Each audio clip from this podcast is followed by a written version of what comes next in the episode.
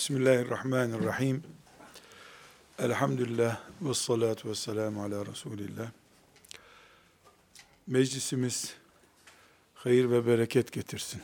Rabbimizin razı olacağı bir amel olarak bitirmeyi hepimize müyesser kılsın. Değerli muallim kardeşlerim, ben iki konuşma tarzını yaparken zorlanıyorum. Birincisi cuma vaazları camilerde. Başlarken 10 kişi yarım saat sonra 3000 kişi dinliyor seni. Her 3 dakikada bir başa geçip konuyu yenilemen lazım. Yoksa yeni gelen bakıyor ne anlatıyorsun. Başında olmadığı bir şeyi anlatman gerekiyor. Bizim Türkiye e, kültüründe cuma namazından önce vaaz var. E, bu diğer İslam aleminde yaygın değil.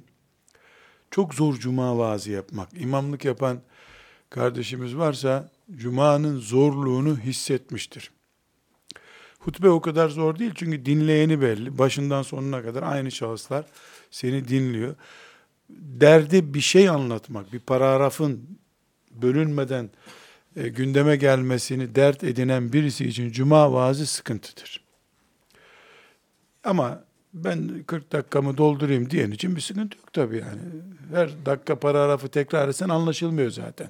İlk gelen kestiriyor o arada, yeni gelen de yeni dinliyor. Sorun olmuyor. Bir paragrafı 10 defa tekrar edebilirsin. İkinci olarak da bir dalda ehilleşmiş, uzmanlaşmış bir kitleye o dalla ilgili bir şey anlatmak da dert. Yani mesela e, işte doktorlara sağlığın önemine dair briefing vermek çok zor. Belki onların bilmediği bir şey anlatacaksındır sen ama onlar biz zaten bu işin uzmanıyız diye inandıkları için bir türlü onları dinleme moduna getiremiyorsun. Hitabetin zorlukları bunlar. Müsaade ederseniz şöyle sümen altı bir cümle olarak söyleyeyim. Öğretmenlere de çok zor konuşmak. Hele eğitimle ilgili konuşmak. E zaten adları adamların öğretmen. Yani mesleği o. 20 yıldır belki de o mesleği icra ediyor. E, ona öğretmekle ilgili çok farklı bir şey anlatıyor olsanız bile siz e, çok zor bir başlangıç. Bu sebeple binlerce konferansım var. Ama bu iki branş konuşması kadar e, zorlandığım olmuyor. Elhamdülillah ben ibadet niyetiyle konuştuğum için neticede bir şeyler yapıyorum. E, tesir oluyor veya olmuyor ayrı bir konu. E, her halükarda muallimler olarak e, sizinle konuşmayı e, ağır gördüğümü e, beyan etmek istiyorum. Sürçü lisan da olabilir e, veyahut da yerinde olmayan beyanlarım da olabilir. E, siz de muallimlik nezaketi gösterin, görmeyi verin onları. Ben baştan bu kadar alttan aldım. Siz de sondan alın biraz alttan. Denkleşelim. Elhamdülillah. Tekrar teşekkür ediyorum. Hoş bir meclisimiz olacak inşallah. Müsaade ederseniz ben öğretmenlik, hocalık, doktorluk, mühendislik, siyasetçilik hepsini bir kenara bırakıp başka bir başlık açmak istiyorum. Biz Allah'ın kullarıyız. Biz herhangi bir beyanda bulunmadığımız halde bizi istediği gibi yarattı. İstediği yerde yarattı. İstediği zaman da devre dışı bırakacak. Ruhumuzu alacak. Biz yokuz Allah var dedik mi doğru bir cümle bu. Ben benim için burada olmadığıma göre, istediğim zaman gelip istediğim zaman gidemediğim bir yerde olduğuma göre, e ben yokum.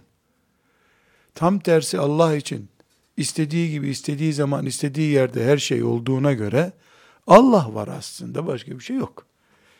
Denecek bir ortamdayız. Aziz kardeşlerim, cümleyi şöyle de söyleyebilirim.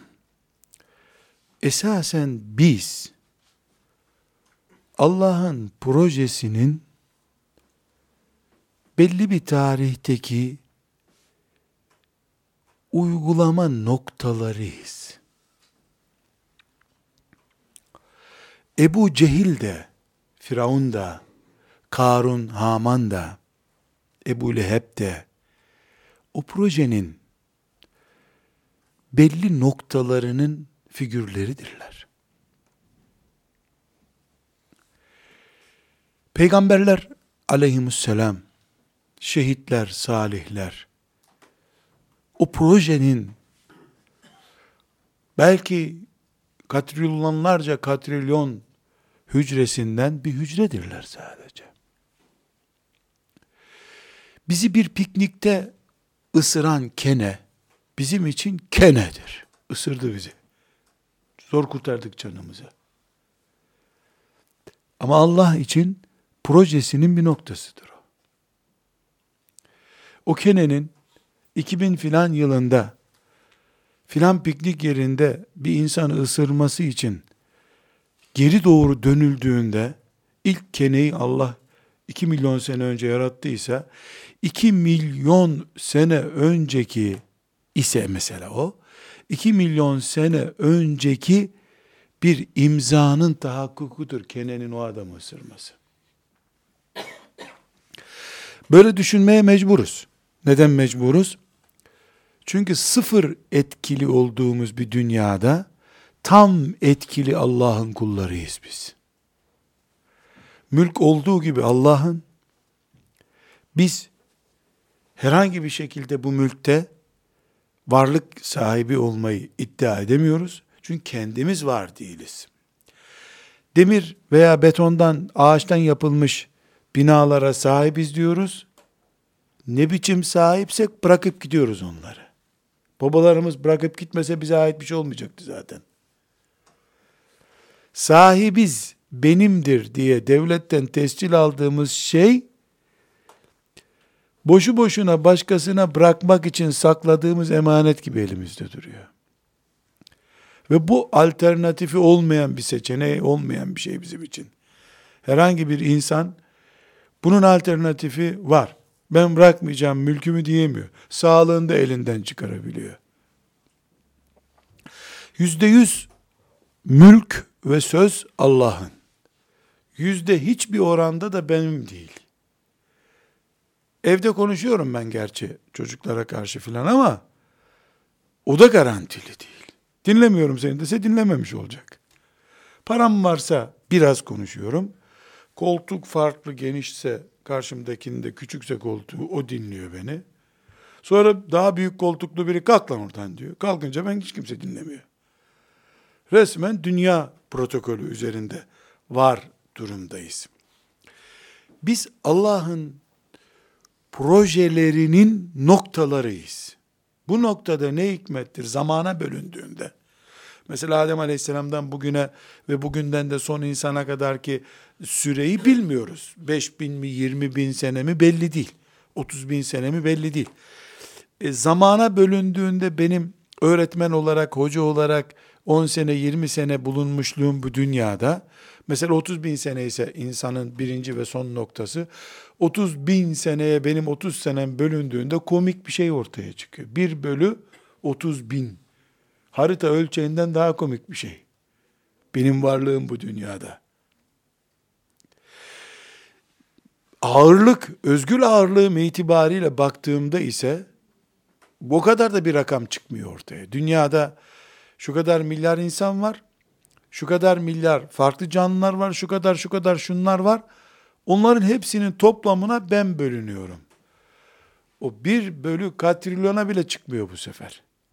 Çok daha zayıf düşüyorum. Her halükarda biz bu dünyada kuluz demek Allah'ın murad ettiği, uygulamayı murad ettiği bir projenin ürünleriyiz demektir.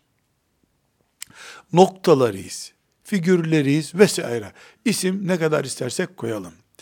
Bu girişle şunu kastetmek istiyorum kardeşlerim.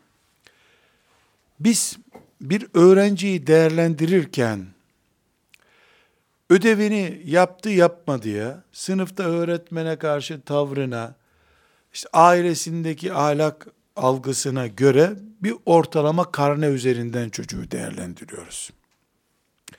Muallim olarak, hoca olarak, mühendis olarak, siyasetçi olarak kendimizi değerlendirirken ise maaşımızın helal olmasını gerektirecek çapta iş yapıp yapmadığımıza göre değerlendiriyoruz. Ders 50 dakikadır. Elhamdülillah 20 senedir ben 49 dakika yaptığım vaki değildir dersi. Hasta olsam bile gelirim çocukları hocasız bırakmam diyoruz. Dersimi de hazırlarım gelirim diyoruz. El hakta e, böyle olması gerekiyor.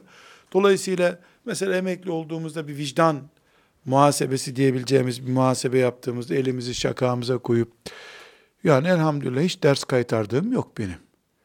Hiç kimsenin zengin fakir çocuğunu da kollamış değilim. E becerebildiğim kadar da matematik anlattım. Din dersi öğretmeniysem camiye de götürdüm çocukları. Elhamdülillah. Getirin şu emekli parasını ya güzel bir haç parası tam işte yüzde yüz helal. Diyeceğimiz bir vicdan muhasebesi sonucuna göre maaşımızın da emekli paramızın da helal olduğunu düşünüyoruz. Düşünürüz. Bir sıkıntı yok bunda. Biraz daha derin bir muhasebe yaptığımızda elhamdülillah cuma namazı kaçırmış adam değilim. Allah namaz kılın dedi, cumaları kıldık. Ya bu biraz sorunlu deyince e biz evde de namaz da kaçırmıyoruz elhamdülillah. Beş vakit namaz da kılıyoruz. Biraz daha kendimizi aklıyoruz. Yani iyi kuluz anlamında düşünüyoruz. Hala onaylıyorum. Ben de öyle düşünüyorum çünkü. Benim de hoşuma böyle gidiyor. Ramazan-ı Şerif'te de zaten sorun yok. Ailece sorun yok. Yani Ramazan da full ibadet ayımız. Hele okul tatillerine rastladığı zamanlar Ramazan daha da mübarek bir ay. E, hac da emeklilikten sonra düşünüyoruz inşallah. Alkol sülalemizde yok şükürler olsun. Kumar yok canım. Ne alakamız var kumarla? E, tamam da ha Müslüman. Matematiksel olarak bu doğrudur. Böyle bir hesap yapacağız da e, inşallah cennete gireceğiz yani. Başka türlü neyle hesap yapacağız? Fakat aziz kardeşlerim, bugün sizinle ben burada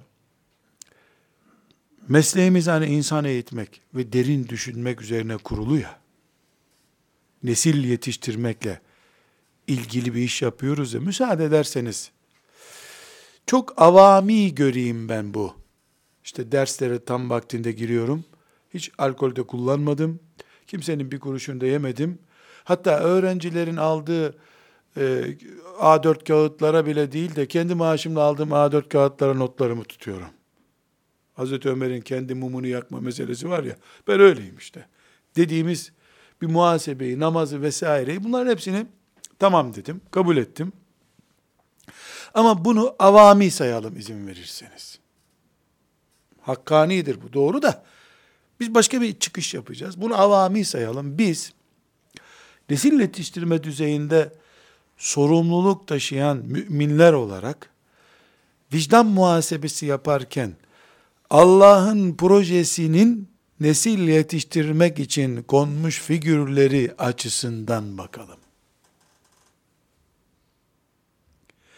Bir ümmetin ahlakından, ticaretinden, dininden, teknolojik gelişmesinden ve benzeri bir neslin yaşadığı çağın Müslümanca kuşatılmış bir zemin oluşturmak için görevlendirilmiş elemanları olarak Allah'ın internet çağında müminlerin çocuklarını pisliklerden koruyup faziletlere kavuşturacak görevli kulları olarak seçilmişliğimiz. Allah'ın projesinin bu boyutundan sorumluluğumuz açısından vicdan muhasebesi yapalım. Avami muhasebe yani filan traktör fabrikasında çalışan bir Müslümanın emekli oluncaki vicdan muhasebesi doğrudur diyoruz. Ama madem biz kültürel bir kimliğimiz var, farklıyız biz ve bize öğretmenler günü diye bir gün bile tahsis edilmiş bulunuyor. Reddediyorum bunu ben. Öğretmen olmadığım için değil. Öğretmenini güne indiren bir millet ikra ile başlayan bir kitabın ümmeti olamaz. Onun için reddediyorum. 365 gün öğretmen günüdür. Çünkü Kur'an 365 günün kitabıdır. O da ikra ile başlıyor. Bu sebeple öğretmenler günü olmaz bizde diye düşünüyorum. Bunu da bireysel kanaatim olarak alıverin siz. Yani 40 e, yılda bir günümüz vardı onu da berbat ettin diye bir kul hakkına e, tuğçar olmayayım. Ama biz kültürel kimliğimize uygun bir muhasebe tarzı yapalım. Yani bakkal muhasebesiyle holdingi olan bir şirketin muhasebesi aynı tek düzey olmayacağı belli bir şey yani. Bu bir yani bilanço üzerinden değil de daha farklı bir hesap muhasebe olacağına göre sıradan Müslümanların imani ve insani kimliklerini muhasebe ediş tarzıyla kültürel kimliği olan nesil yetiştirme e, hamlesinde görevli insanların sorumluluğu açısından bir muhasebe yapalım istiyorum. Kardeşlerim e, bir küçük dipnot açalım. Bulunduğumuz konum hiç kimsenin mazereti olmayacaktır kıyamet günü. Abdülhamit döneminde olsaydım, hey gidey, Cevdet Paşa'nın hazırladığı mecelleden ne dersler verirdim ben. Kardeş bu dönemde kime ne okutacaksın la? Çocuklar serseri, sistem başıboş, vakit yok, çocuklar cep telefonuyla oynuyor, boş ver sen. Deme özrü yok kimsenin. Çünkü insanoğlu şöyle bir gerilip, nesil yetiştirecek fırsat ilk insandan beri bulamamıştır. Efendimiz sallallahu aleyhi ve sellem bile kainatın en medeniyetine e, layık devleti kurdu. E, talebelerini karşısına alıp, e gençler şimdi gelin Rahman suresini okuyalım diyemeden gitti bu dünyada. Peygamber aleyhisselam bile kendi öz devletini kurdu. E, iyi bir nesil yetiştirmek için şöyle mükemmel zilin çaldığı öbür zile kadar talebenin cep telefonuyla oynamadan ders yaptığı bir sınıf kuramadı bu dünyada. Hiç kimse kuramadı, kuramayacak da. Belli şeyler gidecek, onun yerine yeni sıkıntılar gelecek. Çünkü لَقَدْ خَلَقْنَا الْاِنْسَانَ fi kebet.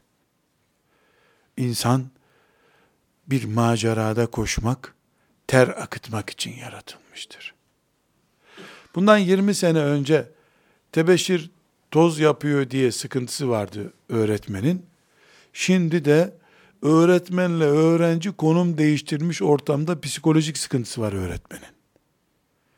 Bağıramazsın, yan gözle bakamazsın, öğrenciye bir şey diyemezsin, sınıfta bırakamazsın, tehdit edemezsin. Bir enteresan ya. Köpekler salınmış, taşlar bağlanmış okullarda gibi bir pozisyon. Bu bu zamanki öğretmenin mazereti olamaz. Tebeşir toz yapıyor onun için matematik anlatamıyorum diyen öğretmenin 20 sene önce mazereti olmayacak. Herkes zamanını yaşayacak.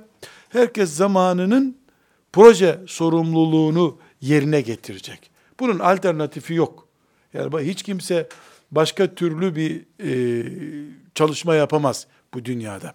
Burada kardeşlerim bu dipnotu niye özellikle söyledim?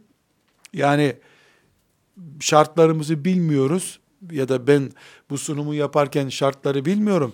Bilmediğim şartlarla sanki bir e, bedava bol keseden konuşma yapıyormuşum gibi olmasın bu. Hayır.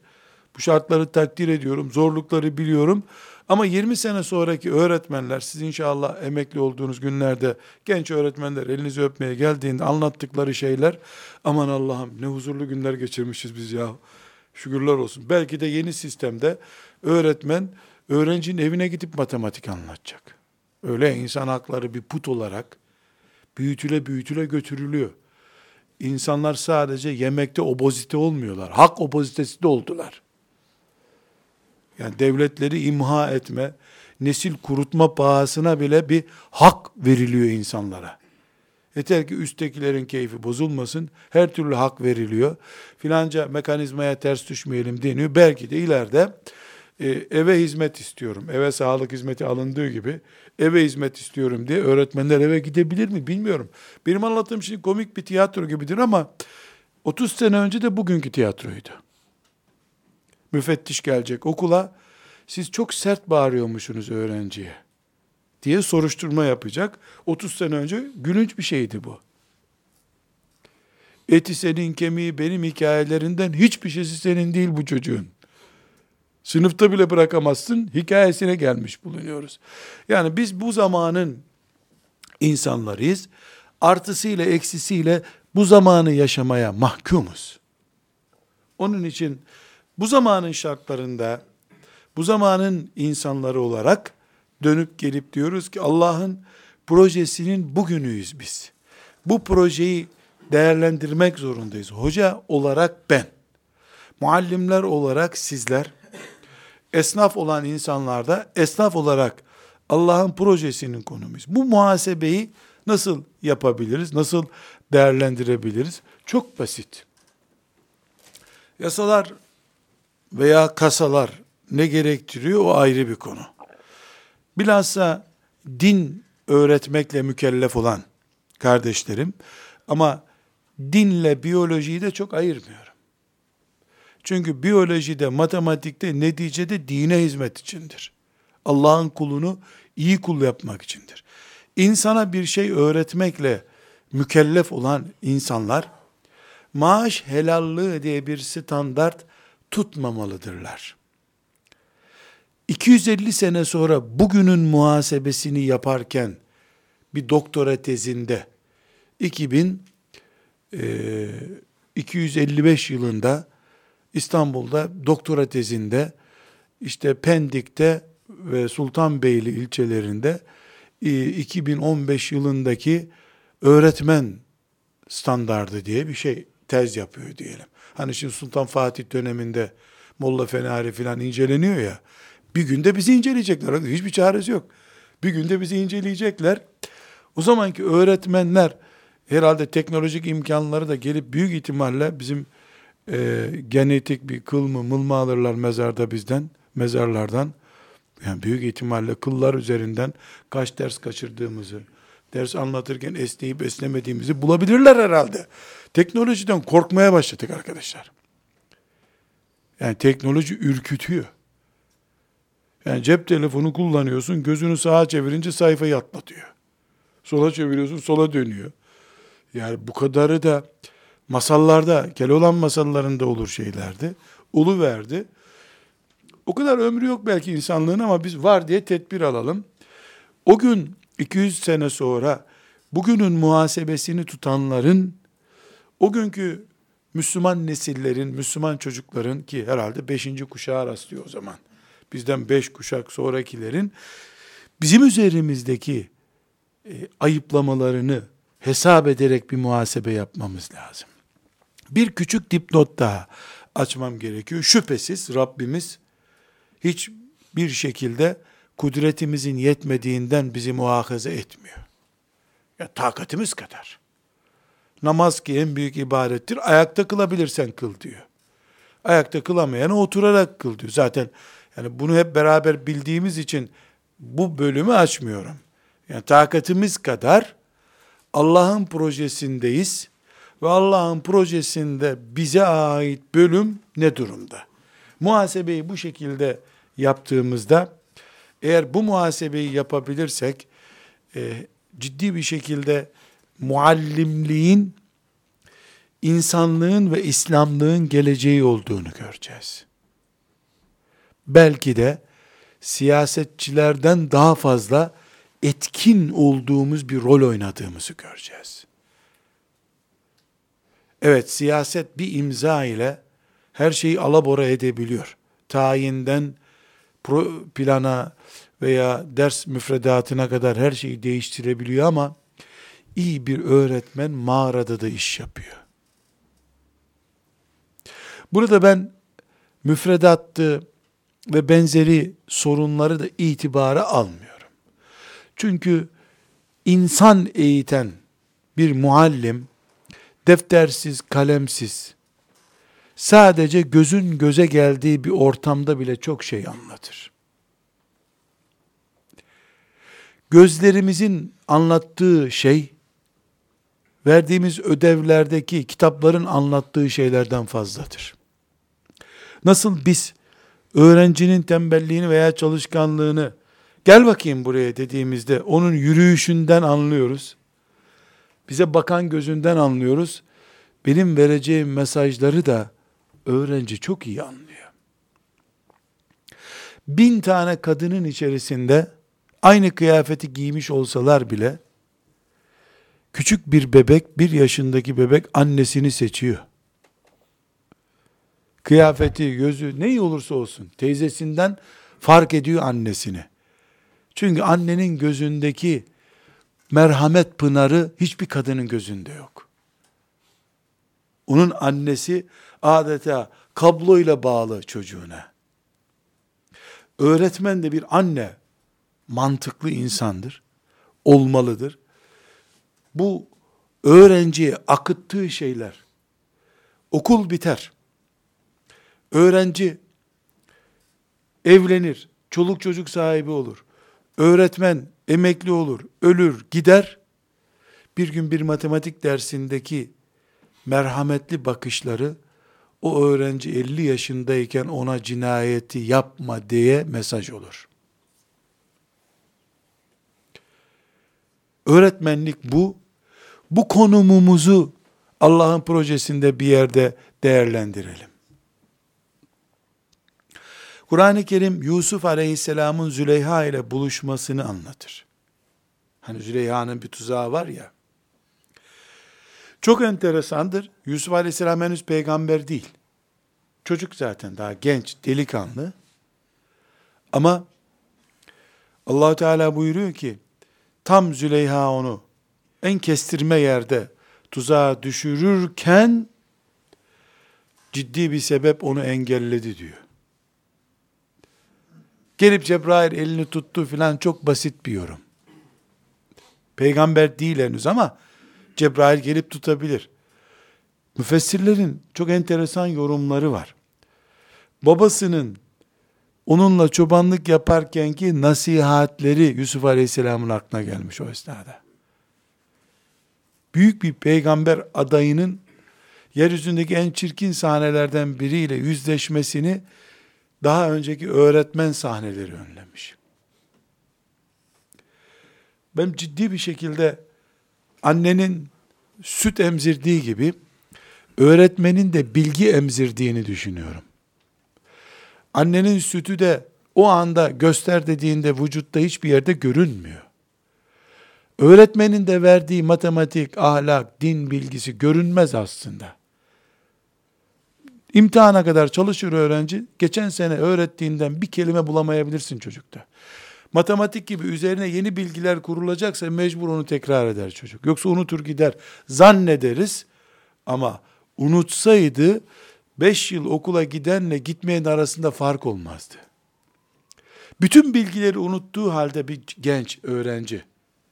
Neden daha sonra öğrenci mezun olunca okumuşluk farkı alnından bile hissediliyor? Niye kültür diye bir farktan söz ediliyor öğrenci? Aslında hiçbir şey hatırlamıyor. Mesela bizler eğitimle meşgul insanlar olarak ilkokuldaki bilgilerden ne hatırlıyoruz ki? Bizim zamanımızda bir çarpım tablosu vardı. Ben onu da unuttum şimdi. Bir şey hiçbir şeye çarpmadığım için her şey bilgisayar yapıyor. Cep telefonu yapıyor. O da gitti. Hiçbir şey hatırlamıyoruz ama vicdani bir değerlendirme yapacak olsak ilkokul birinci sınıfın çocuklarıyız biz hala. Birinci, ikinci sınıfta aldığımız o kültür bizi ayakta tutuyor. O kültür sayesinde ortaokula girebildik. O kültür sayesinde girdiğimiz ortaokul bizi liseye koydu. O alfabe dediğimiz Ali, Veli diye denen şeyler sayesinde üniversite gördük, doktora yaptık. Aslında hiç kimse onları takmıyor. İlkokul öğretmeni öğretmeninden de takmıyor belki. Ama esasen yok dediğimiz şey bizim özümüzdür. Annemizden bir aylıkken emdiğimiz süt gibidir. Kemiktir, tırnaktır o şu anda. Acıkınca ben öldüm zannediyorum ama annemin kemiği hala duruyor. Annemin o sütten oluşan tırnağı hala üzerimde duruyor. Kaslar hala üzerimde duruyor. Dolayısıyla kardeşlerim, öğretmen bilgisini verirken, tatlı bir merhametli bakışıyla öğrenciye bakarken, öğrenci dersinde başarısız anlamıyor diye Öğrenci üzülüp ağlayacak yerde öğretmenin gözünden iki damla merhamet gözyaşı akıttığındaki sahne, belki 20 kere cinayete bulaşacak bir katilin en kritik anında insanlığa dönüşünün habercisidir. Biz o anda onu yok kabul ederiz. E, saf saf sanki ben zayıf altım imtihanında zannederiz. Halbuki onu hayata ısındırdık biz. Dine ısındırdık belki de. Kendisi doğru dürüst tefsir okumamış, hadis okumamış, belki de okuma yazması olmayan Yunus Emre gibi binlerce şeyh, milyonlarca insanın cennete girmesine sebep olmuştur kardeşler. Koca koca alimler iki kişiye namaz öğretemezken, kendisi elif cüzü bilmeyen adamlar milleti teheccüde kaldırıyorlar. Nasıl oluyor bu sizce? Oku bakalım teheccüdle ilgili hadisleri deyince adam ne hadis okuyabiliyor ne bir şey okuyabiliyor. Ama göz göze geldiği esnaftan birisine gece Allah'la baş başa kalmak ne kadar tatlı biliyor musun derken ki tat o adamı sabah namazına kaldırıyor. Hoca efendi kürsüde anlatsın 20 tane hadis, 5 tane ayet. Bağır dur sen hoparlörün önünde gece namazını anlatacağım diye. O arada esner bile cemaat. Bırak teheccüde kaldırmayı, cumada bile uyutursun adamı. Ama hatta şeyh bile değil, şeyhin filan Kastamonu'nun bir kasabasındaki halifesi, bakkal adam. Dükkanını kapattıktan sonra beş kişiyi topluyor. Kardeşler efendiye gitmiştim geçen. Bana şöyle şöyle şeyler anlattı. Bu gece hepimiz kalkalım tamam tamam efendim diyor. Ya sen ne dersin ki bakanlıktan talimat geliyor şube müdürüne şube müdüründen ona. E ne, bu, bu, bu güç nereden geliyor? Gözlerden geliyor. Dilden geliyor. Yürekten geliyor. Bunu kitap yapamaz işte. Kalem yapamaz. Musab bin Ümeyr radıyallahu an onu her gün beş defa ansam doymuyorum. Yesrib'e gittiğinde elinde Kur'an bile yoktu arkadaşlar. Kur'an inmemişti ki. Çoğu inmemişti Kur'an'ın. Kim bilir dörtte biri mi indi bilmiyoruz tabi. Cuma namazı farz olmamıştı o gittiğinde. Cuma namazı yoktu. Oruç yoktu. Zekat yoktu. Cihat yoktu. Hac yoktu. Faiz haram değildi. İçki haram değildi. Evet o içmiyordu ama içki de haram değildi. Musab'ın elinde slaytlar, dökümanlar, resmi gazetede, e, bak Milli Eğitim'de resmi gazete olmuyor, ne oluyor? Tebliğler dergisinde çıkmış bültenler vardı herhalde diyesi geliyor. Ne var elinde? Ya üstünde gömlek yok ya adamın elinde ne olacak ya? Çıplak bir adam. O çıplaklıkla gömüldü biliyorsunuz zaten. O çıplaklıkla gömüldü. Ama tarih ne kaydetmiş? Bir de canavar bir milletin içine gidiyor adam. Evs ve Hazreç birbiriyle savaşıyorlar asırlardan beri. Bu ikisinin ortasında bir yerde piknik yapıyor. Birbirine diyorlar ki ya ulan bu bir, Muhammed bir adam göndermiş bizi ecdadımızın atalarımızın putlarından koparıyor. Kılıcını kapan buna geliyor. Mızrağını kapan geliyor. Ne anlatıyorsun lan sen burada diye böyle kaba kaba hareketler. Tarihte örnekleri var yani bilgi geliyor bize. Tek cümlesi var. Bir dinle beni. Eğer sözlerimde sıkıntı bulursan ne yaparsan yaparsın diyor. Anlat lan ne anlatacaksın diyor. Bismillahirrahmanirrahim diyor. Taha suresinden okuyor. 5-10 sure var zaten. E sonra ne anlatacaksın diyor adam kanatları iniyor. Öldürmeye giden koruması oluyor. Öldürmeye giden koruması oluyor. Bu ne enteresan ya. Yılandan, yılan zehirinden şifalı ilaç yapan bir adam durumuna geçiyor Musab. Elinde kitap yok, defter yok, kalem yok, eşantiyon dağıtmıyor. Kalem dağıtmıyor. Bal, dilinden bal akıyor sadece. Taviz de vermiyor üstelik. Evet aslında sizin dininiz de fena değil, gelin bir diyalog yapalım, tartışalım, bunu da demiyor. O Resulullah'tan başka hak yok onun için zaten. Ama onu tatlı anlatıyor. Ya ne kaba adamsınız, hiç sizde misafirperverlik de yok işte. Tanrı misafiriz demiyor. Tamam kovarsan kov, hele bir dinle beni diyor. Tatlı dille bütün yılanları mağaralarından çıkardı. Onun için diyoruz ki, bu ümmetin çocuklarının öğretmeni Allah'ın izniyle diliyle konuşmasa bile gözünden fışkıran merhametiyle nesilleri payidar eder. Edebilir. Hele hele ilk dönemdeki yani daha henüz üniversiteye gelmemiş çocuklar için bu çok önemli. Çok daha ileri. Yaşlandıkça tabii bu biraz daha zorlaşıyor. Ama sıfırlanmıyor hiçbir zaman. Çünkü insanoğlu merhametin her zaman kölesidir. Sempatiye dayanabilir bir insan yoktur. Sempatiyi hiçbir zaman direnç göremez. Karşısındakini eritir. Burada kardeşlerim en başta bir uyarı yaptım. itiraf ettim. Yani bir mesleğin ehline bir şey anlatmanın kolay olmadığını biliyorum. Bocalamış da olabilirim size karşı. Ne diyeyim böyle idare ediverin işte. Madem şey yapın tam puan vermeyin. Bir iki Türkçeden virgüllerden filan kırarsınız siz de. Ama çok da kötü bir Türkçem yok zannediyorum yani. En azından nokta nedir biliyorum, virgül nedir biliyorum konuşurken. Burada son bir paragraf ilave edeceğim. Şeriatımızın bize verdiği idrak şudur. Bir projenin oluşumundaki parça bütünün değerini taşır. Her şey böyledir. Mesela abdest aslında bir ibadet değildir. Namazın ön şartı olduğu için namaz gibidir. Hatta namazdan değerli. Çünkü o namazı sıfırlıyor.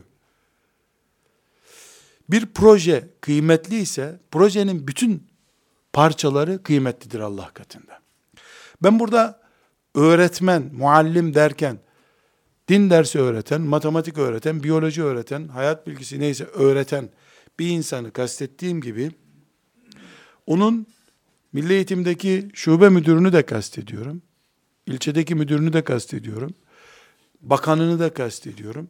Okuldaki hademesini de kastediyorum. Hademe denmiyor herhalde şimdi. Ne deniyor? Hizmetlisini de kastediyorum. Neyse artık onu da kastediyorum. O ders kitaplarını basanı da kastediyorum.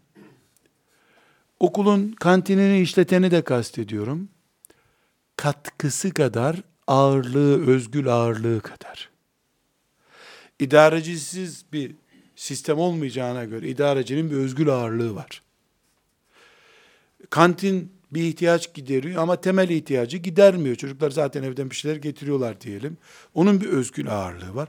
Herkes özgül ağırlığı kadar olmak şartıyla sınıfta ders verenle aynı projeyi yapıyordur bu işte. Niyetlerimiz kadarını Allah değerlendirecek. Özgül ağırlığımızla çarpacak. Kaç sayı diye bir hikaye var ya. Yani herkesi bu özgül ağırlığı ve niyetiyle çarpıp Allah niyetteki samimiyetimizle çarpıp muallimler olarak değerlendirecek. Dolayısıyla bu sözlerimin tamamı inşallah içinde bizim de vakıf olarak mesela bulunmayı istediğimiz çapta bir istektir. Hepimiz için geçerli bir proje. Dilerim Rabbim şu neslin bu çağdaki bu neslin Allah'ın dilediği kıvama gelmesi için görevlendirilmiş insanları olarak bu misyonun hakkını vermeyi de bize nasip eder. O yardım ederse bu iş kolay olur. Tekrar teşekkür ediyorum.